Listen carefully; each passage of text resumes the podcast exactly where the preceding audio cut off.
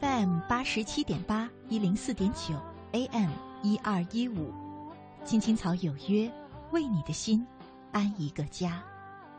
收音机前的听众朋友们，草家的家人们，大家晚上好，欢迎准时走进由中央人民广播电台华夏之声为您带来的《青青草有约》，我是你们的朋友乐西，在遥远的首都北京向你送去夜晚的问候。你在他乡还好吗？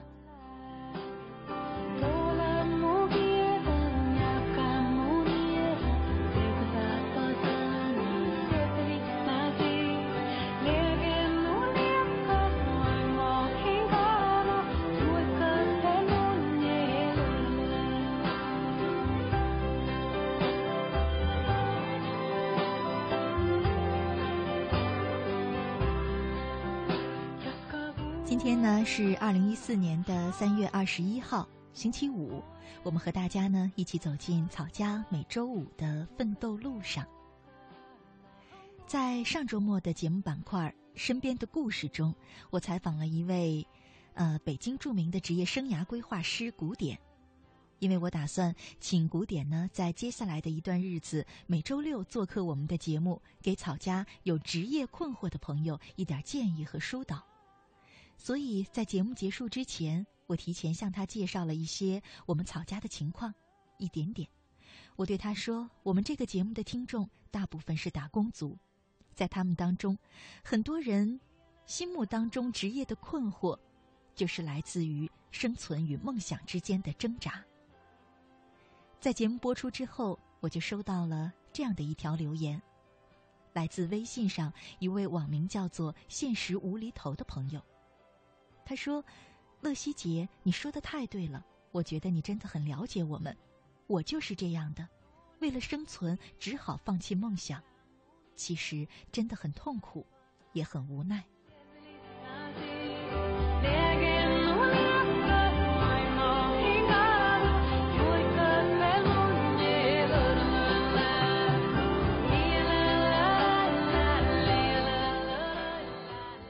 听了他的留言呢，我就跟这位朋友聊起了天儿。他告诉我说，他的梦想是学软件设计，可是呢，家里没钱给他交学费。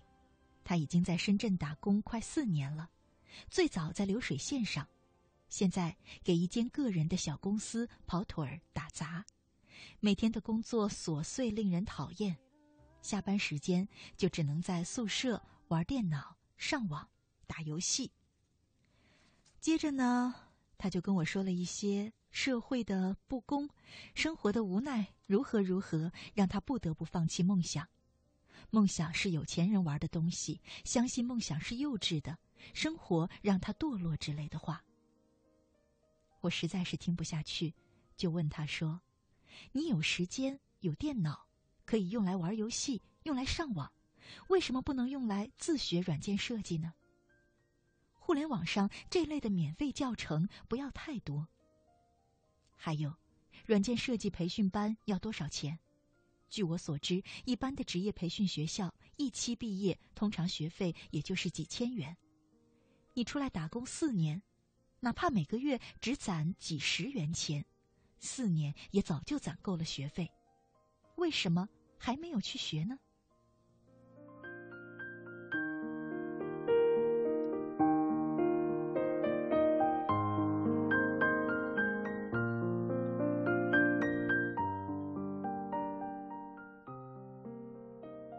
不知道是不是我这几个真实的问题太尖锐，他没有再说话。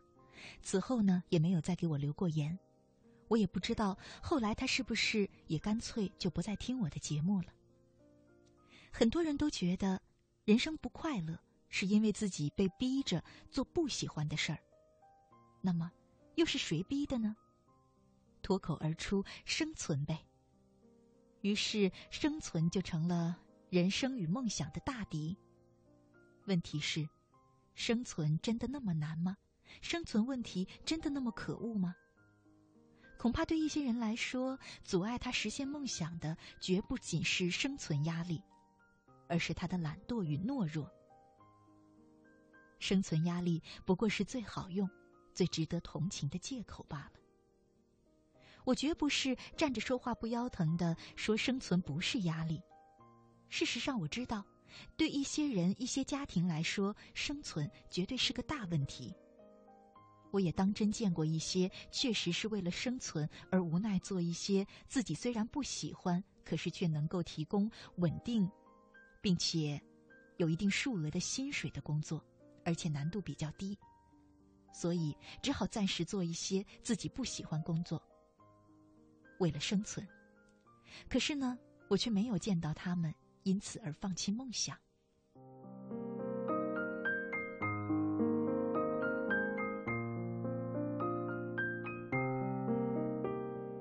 我想起了一个司机的故事，是我前两个月在北京的马路上遇到的出租车司机。那天呢，下了夜间的直播节目，我上了出租车，刚坐到后座。才坐定，就听到从前座传来了一阵说英语的声音。我知道，通常在封闭的出租车内，司机除了跟乘客聊聊天大部分的时间就是用听收音机打发的。只是没想到这个司机有点意思，他没像大多数司机一样听交通台、娱乐台，反而在听国际台。我心里甚至有一瞬间觉得有点可笑，心想：你听得懂吗？八成是正好调到了这个频率，反正也没什么好听的，有个声音作伴儿就行。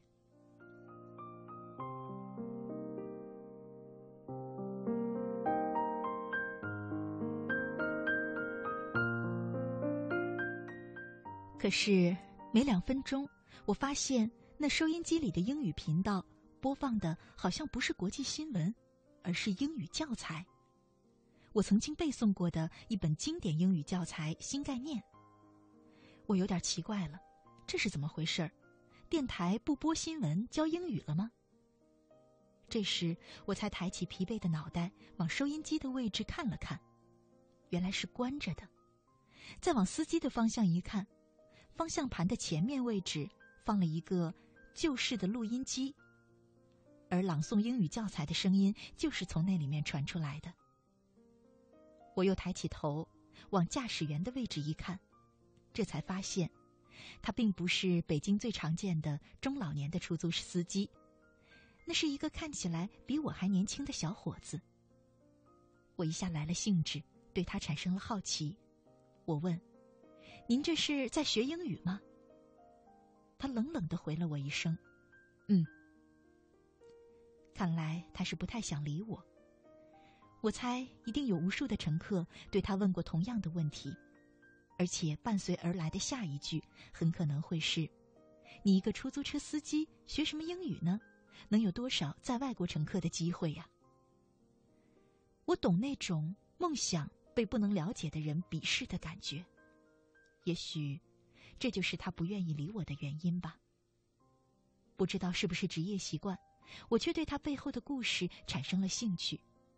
于是我不死心的继续努力问道：“你听的是新概念英语第三册第一课。”果然，他瞬间像变了一个人，甚至还回头看了我一眼。他说：“你怎么知道？你也学英语吗？”看到他愿意和我聊天我赶紧趁热打铁就跟他套亲近。是啊，我大学的专业就是英语呢。你听的这个我也背过，一整册都背过，到现在我还能背呢。说完呢，我就开始对着他背起来。才背了几句，他就来了劲儿，一个劲儿的问我怎么能背那么多，背那么熟，英语发音该怎么练习。看他的样子，我也被他弄得兴奋起来，真恨不得把自己学英语的那点窍门都教给他，心里呢却还是惦记着他的故事。终于，我忍不住问了起来：“你为什么要学英语啊？新概念都背到第三册了，可不是基础英语，显然不是为了应付什么外国乘客。”听了我的话，他挺得意的。他说：“当然不是了，那也太简单了吧！我要把四册都背完，我还要考托福呢。”我听了更诧异了。我说：“考托福？难道你要出国吗？”他说：“不是。”我要当托福老师。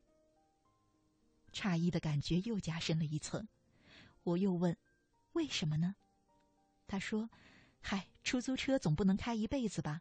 我从小就喜欢英语，我想过了，我的职业目标就是到新东方去当托福老师。”我接着问他：“你以前学过英语？”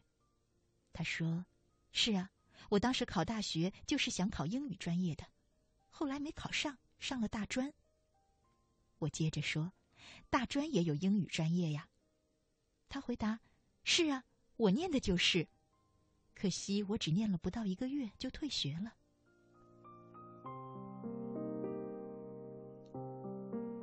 听得正起劲儿的我赶紧问：“为什么呢？”他说：“嗨，没办法。”家里出了点事儿，还得供弟弟妹妹上学呢，我就退学了呗，反正也没考上大学。我没有再继续问他家里出了什么事儿，猜也猜得出个大概，一定是家里的顶梁柱倒了，他就要站起来扛家计，真正是面临了一个家庭的生存压力。他接着跟我讲了起来，他说：“其实啊，我也好久没有学英语了。”没办法，我得上班。原来我当过服务员，还卖过小家电。一般的老板上班时是不让听录音机的。后来政府有了新政策，我可以开出租车了。我赶紧就辞了工，开始学开车。这不，这个月刚开上，出租车好，没人管。我一边开车可以一边听英语。我刚要问他，这样学习英语是好，可是开车能安全吗？没想到我还没开口，他就跟我想到一块儿去了，仿佛是怕我多心，他赶紧说：“有乘客的时候，我一般是不听的，真的。你上车的时候，我刚要关，我怕别人嫌我开车不专心。其实我开车挺专心的，没人的时候我才听英语呢。也就是因为这样，我才跑夜班的，夜班人少，车费还高，这样我就有多点时间听英语了。”而且白天也还能帮家里干点别的。我听了他的话，心里不知道是什么滋味儿，半天也没再说话。过了一会儿，他又问我：“姐，你考过托福吗？”我说没有。他又说：“我看过托福考试的书，真是挺难的。你说我得几年才能当托福老师？”我想了想，回答他说：“应该很快。”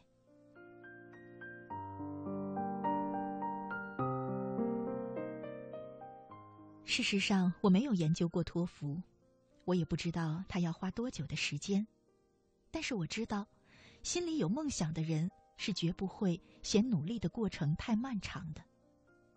我也知道，他背后哪怕再沉重的生活压力、生存问题，最多也只能拖慢他追梦的脚步，绝不能够阻止。梦想对他来说，也许会迟到。但绝不会不到。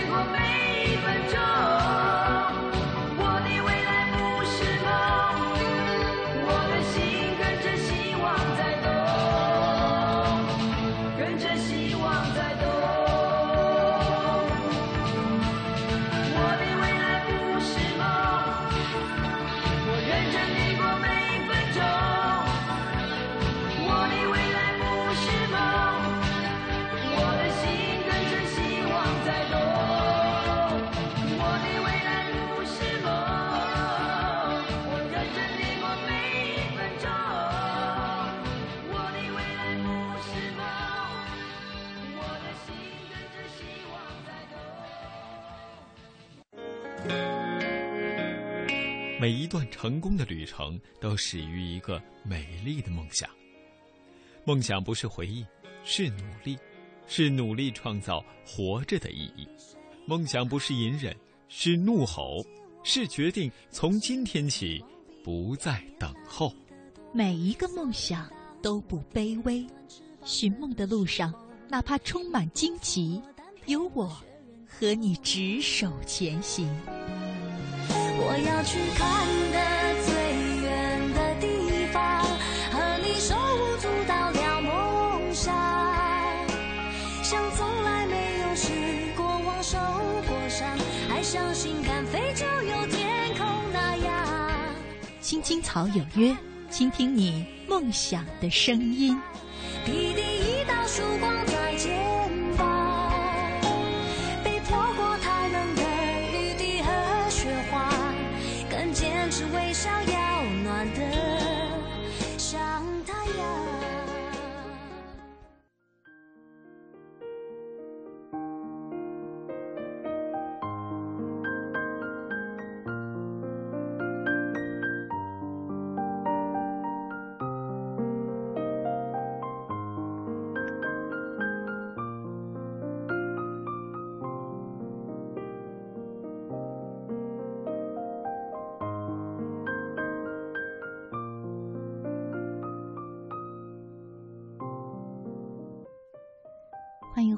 亲爱的听众朋友，您现在呢正在收听的节目是由中央人民广播电台华夏之声为你带来的《青青草有约》，我是你的朋友乐西。今天呢，在奋斗路上和大家一块聊的话题是：阻碍你追求梦想的，真的是生存的压力吗？其实呢，很多时候，所谓的生存压力，只是充当了我们的那些。嗯，坏习惯的好借口。什么坏习惯呢？比方说最常见的懒惰，还有就是懦弱。我们总觉得是生活逼得我们不得不向梦想低了头。可事实上，除了我们自己以外，没有任何东西能够磨灭梦想。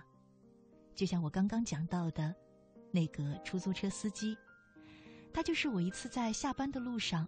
偶然遇见的一位朋友，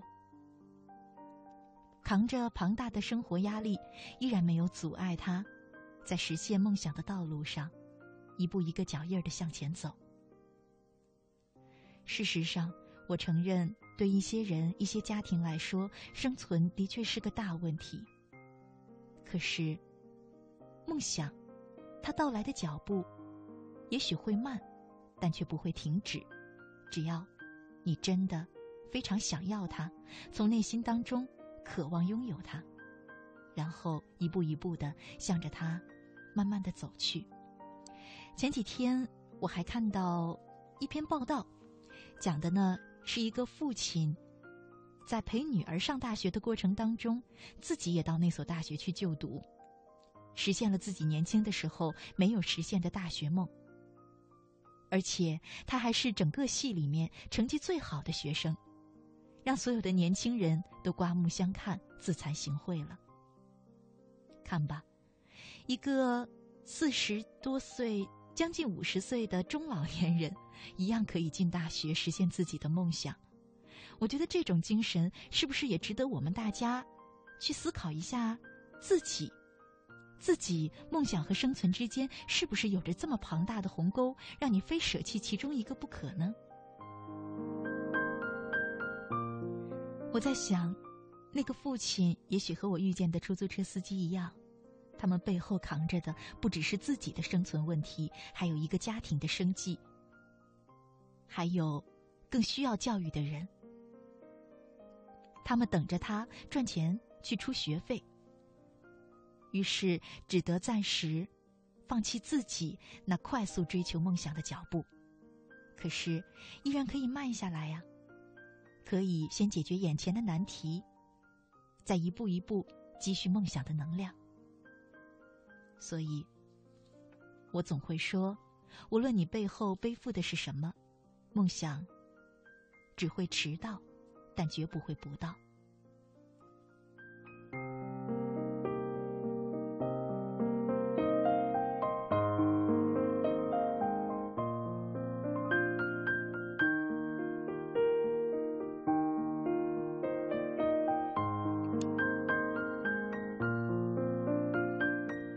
其实呢，最近这些年，我们常常在提“梦想”这个词，有的时候提的太多了，反而不知道梦想究竟是什么了。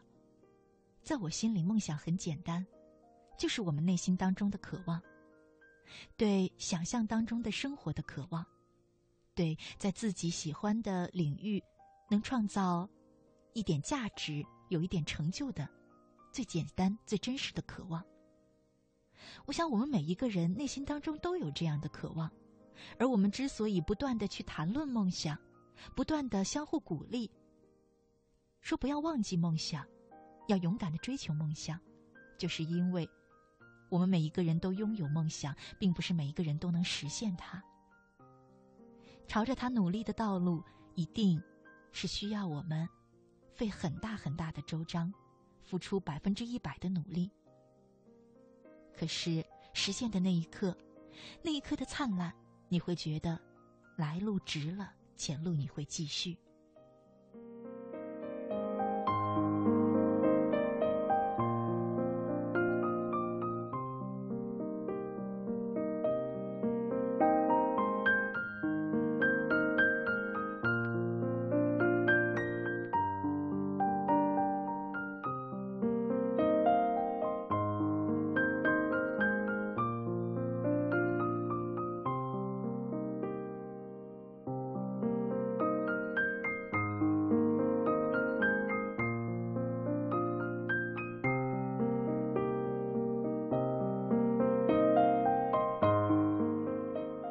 博上一位网名叫做“饱经沧桑”的男孩，他留言说：“曾经我的梦想是当一名运动员，可是为了这个放弃读书，最后运动没什么成绩，读书又没有机会，现在只能打打小工了。这是为什么呢？我够努力了。”我不知道这位朋友有没有听过我们之前的一些节目。我曾经在一期节目当中讲过一个故事，名字叫《前方不只有罗马》。那是一个真实的故事，是国外的一个女孩的故事。她从小到大就觉得自己最大的梦想就是当一名医生，可是最后呢，却发现自己有生理晕血的这样一个症状，没办法，只能放弃了当医生。她也曾经觉得这个世界很不公，自己付出了那么大的努力，为什么梦想却看不见影了呢？后来呢，她做了一个，嗯，是加工娃娃的厂家的一个设计师，很著名的一家娃娃公司的设计师。他发现，他以前对人体骨骼的那些研究全都应用上了。这时候他才发现，其实你每走过一步，对未来都是会有影响的。上帝不会让你白白的付出努力。我想对这位朋友来说也是。如果你真的喜欢运动，那么，无论你从事什么样的事业，都可以用业余的时间来运动。只是运动员确实需要一些身体上的天赋。至于说读书没有机会了，这句话无论到任何任何的时候，我都不能认可你。读书怎么会没有机会呢？你每一分每一秒都可以用来读书。国家对大学的入学年龄也是没有门槛的。刚刚我还讲了一个四十几岁的父亲和孩子一起读大学的故事，所以，阻碍你的，真的是没有机会吗？其实这个社会从来不缺机会，只看你能不能够战胜懦弱和懒惰。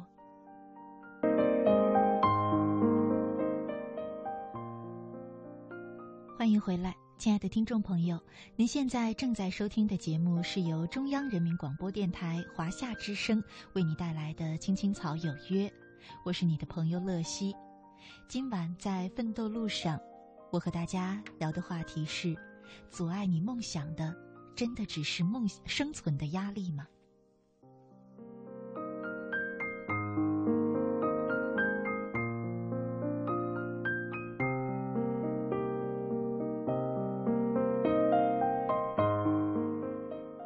常常听身边的人可能会说：“梦生存，现实磨灭了自己的梦想。”事实上，除了生存之外，没有别的因素阻碍你实现梦想了吗？这些因素都是客观的，没有你的主观因素吗？自己的身上，难道没有你最害怕的懒惰与懦弱吗？恐怕对一些人来说，阻碍他实现梦想的就是这些，而生存压力不过是最好用、最常用，也最值得同情的借口。我总觉得，一个人哪怕他背后背着再沉重的生活压力，也只能拖慢他的追梦脚步。如果心里没有停止对梦想的追求，脚步就不会停止。接下来呢，我想跟大家分享一篇台湾的女作家吴淡如的文章《梦想与面包的抉择》。我们来听听看，梦想和面包是不是真的不能两全呢？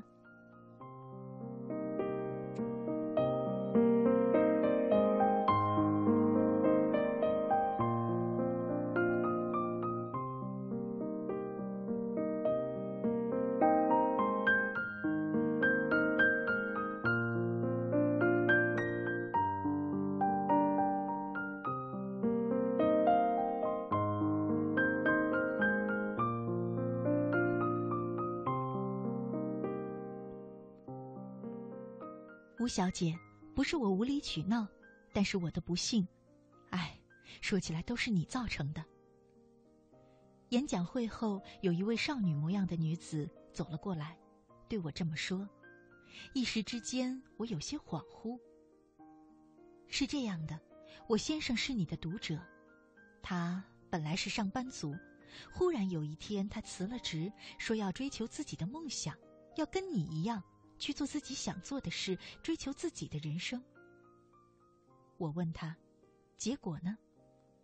他说，到现在为止，我老公已经失业两年了，本来还积极开发自己的兴趣，会去上摄影、素描等课程，后来也没看他上出什么心得。培养出什么专长来，也看不出他的梦想到底在哪里。现在我只看见他每天上网和网友聊天约喝下午茶、唱 KTV，动不动就混到三更半夜。家里只靠我去支撑。我也是个明理的人，怕一说他伤了他大男人的自尊心，或者成为阻碍他梦想的杀手。我想。他这样下去，只能跟社会与家人之间脱节的越来越严重。我该怎么办？说完，他又重重的叹了一口气。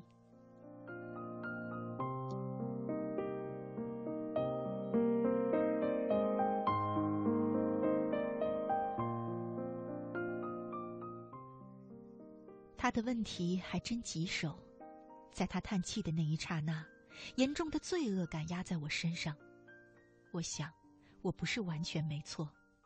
我常在签名时写上“有梦就追”四个字，对我来说，“有梦就追”，及时的追，是我的生活态度。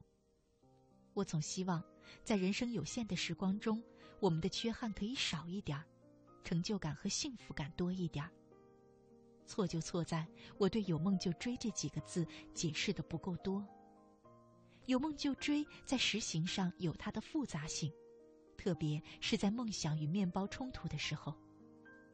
追求梦想总是能让一颗心发亮，然而梦想与面包之间自古以来常有些矛盾存在。我认识几个很会画画的朋友，本来呢在待遇不错的报社、广告公司工作，后来都决定离开上班族的轨道，回去当画家。这时，我绝不会用“画画是不能当饭吃的”来泼他们冷水，也都会祝福他们说：“有梦就追。”事实证明，他们都能用自己的天分画出一番天地来。我不认为梦想与面包一定相违背。本来只想追求梦想，但后来以梦想赢得面包的人大有人在。当然，有时候我们是在和现实赌博。总还得靠点运气，运气不好的可能像梵高，生前连一张画都卖不掉，忧郁而终。不，梵高不算是运气不好的，他好歹还有身后名，而且是响响亮亮的身后名，这可不是每个艺术创作者都能享有的好牌位。还有数不清的画家，一样用了一辈子的力气来画画，生前潦倒，死后也没在艺术史上占个小位子，根本。被彻底的遗忘。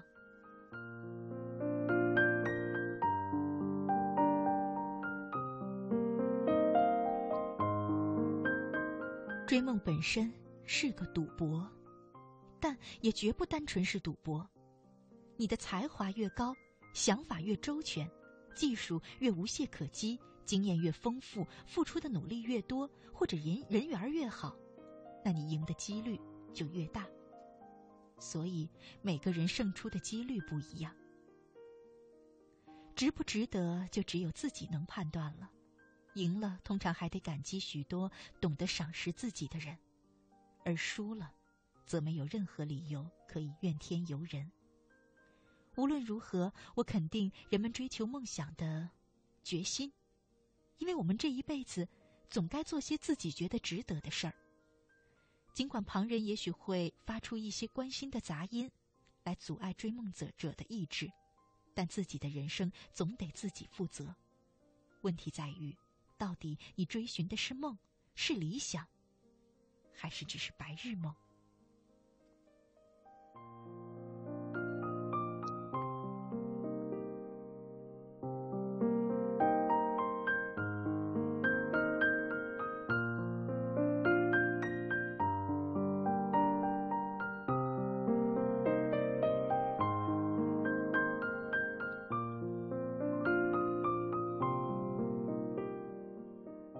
我不是没有泼过别人冷水，因为每个人情况不同。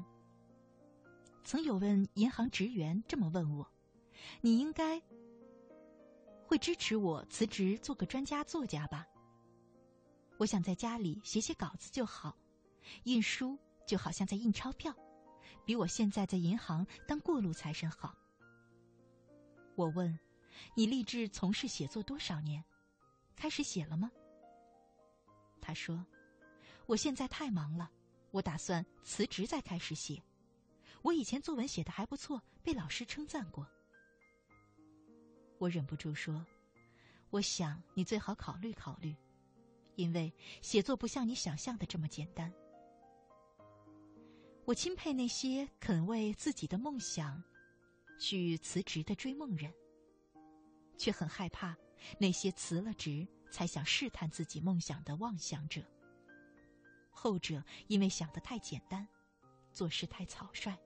实现梦想的可能性太小了。如果真的热爱写作，大不必等辞职才写，等辞职才写，或等辞职才想学某项专长的人，百分之九十九是在找借口逃离某个人生关卡，并不是真心追梦。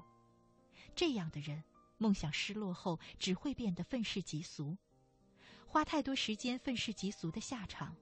就是一事无成。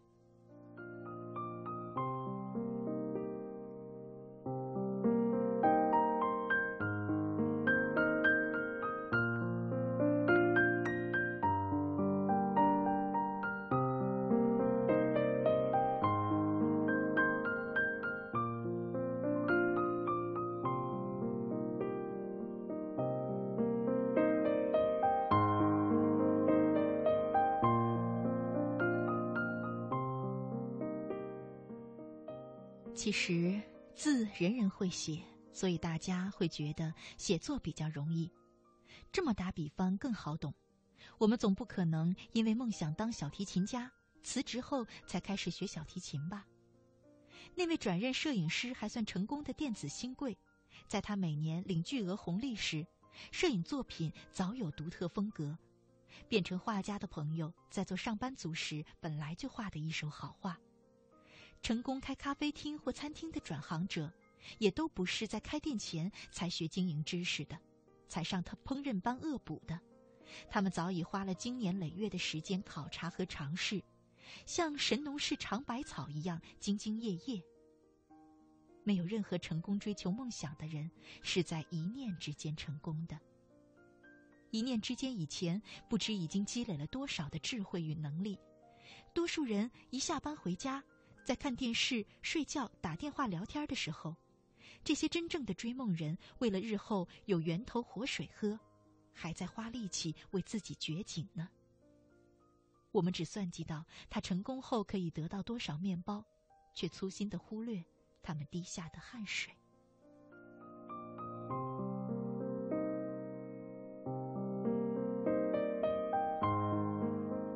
我从不认为辞职才能追梦。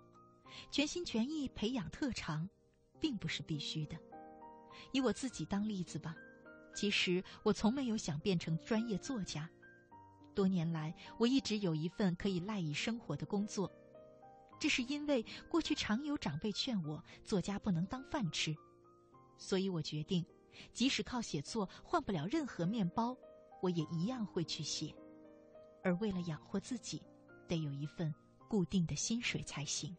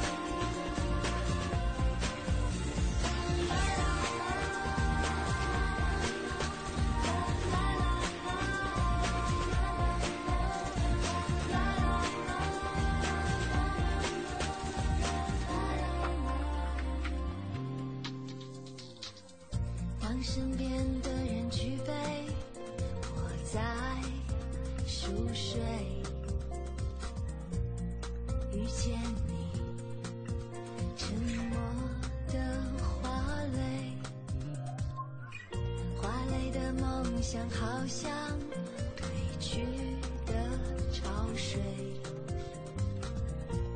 等着它。许多年以来，都是这样一个人默默的走，不知起点，不问终点，没有可以停留的驿站。密密麻麻的高楼大厦，找不到我的家。在人来人往的拥挤街道，浪迹天涯。任淡淡的风穿过单薄的身体，岁月与年华都从脚下走过，只有身边扬起的尘土，为历尽的艰辛做最忠实的记录。给我一个小小的家，蜗牛的家。挡风遮雨的地方，不必太大。青青草有约，在漂泊的岁月里，为你的心安一个家。一个属于自己温暖的蜗牛的家。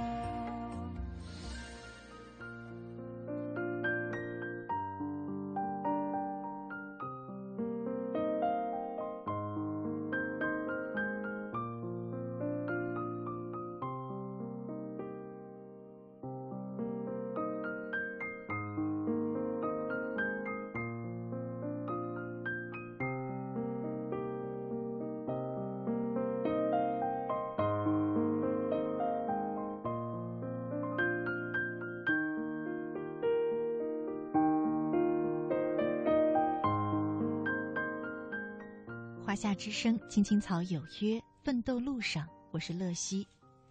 今天呢，在奋斗路上和大家一块聊的话题是：阻碍你梦想的，真的只是生存的压力吗？微信上有一位叫做“爱情组装”的朋友，他说：“乐西姐，如今金钱阻止我的梦想了。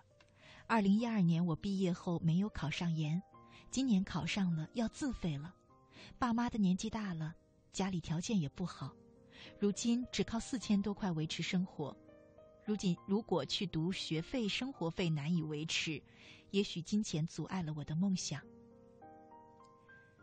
其实呢，现在全国的高校都有各种的奖学金和助学金，包括助学贷款。如果说现在的中国还有。念不起大学这样的事儿，我真的不能特别的相信，因为很多大学都有无数的绿色通道，各种各样的贷款的方式，帮助你实现大学梦的方式。所以，它真的不是你的阻碍。如果你担心的是家里没有经济来源的话，那事实上研究生的课程并不算特别的紧，就算每天朝九晚五。你也足够有时间去打一份兼职的工，来养家糊口呀。这些都不是阻碍梦想的借口，除非家里真的有卧床不起的家人需要照料，也许他们会对你造成一些困扰。不然的话，我真的不觉得别的一些因素可以阻碍你的梦想。只要你想做，办法。一定比问题多。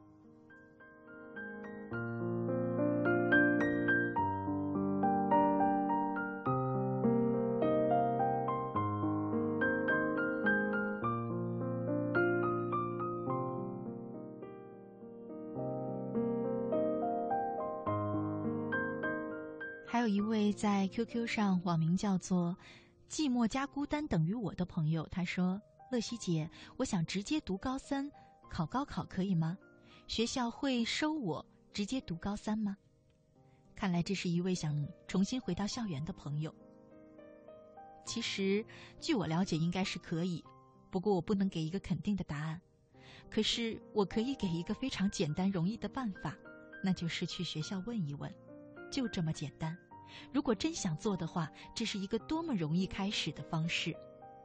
可见，这也不是阻碍梦想的因素。有的时候我们真的只是不够勇敢。所以你会把外界的一切一切都看成阻碍你的因素，不如跟自己说：就勇敢起来吧，开始做。很多事儿都难在一个开始，开始做了，一切也就水到渠成了。还是那句话，方法总比问题多。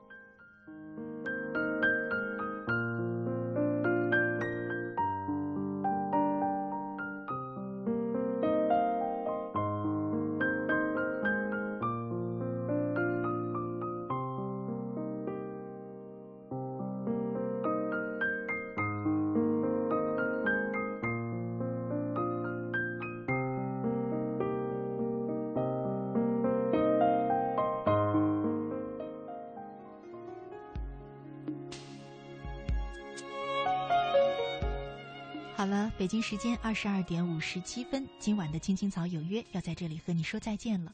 重复收听今晚的节目，可以登录中国广播网，或者在微信的公众账号当中查找“乐西”，快乐的乐，珍惜的惜，关注我，收听过去播出过的节目。好了，要跟你说一声晚安了。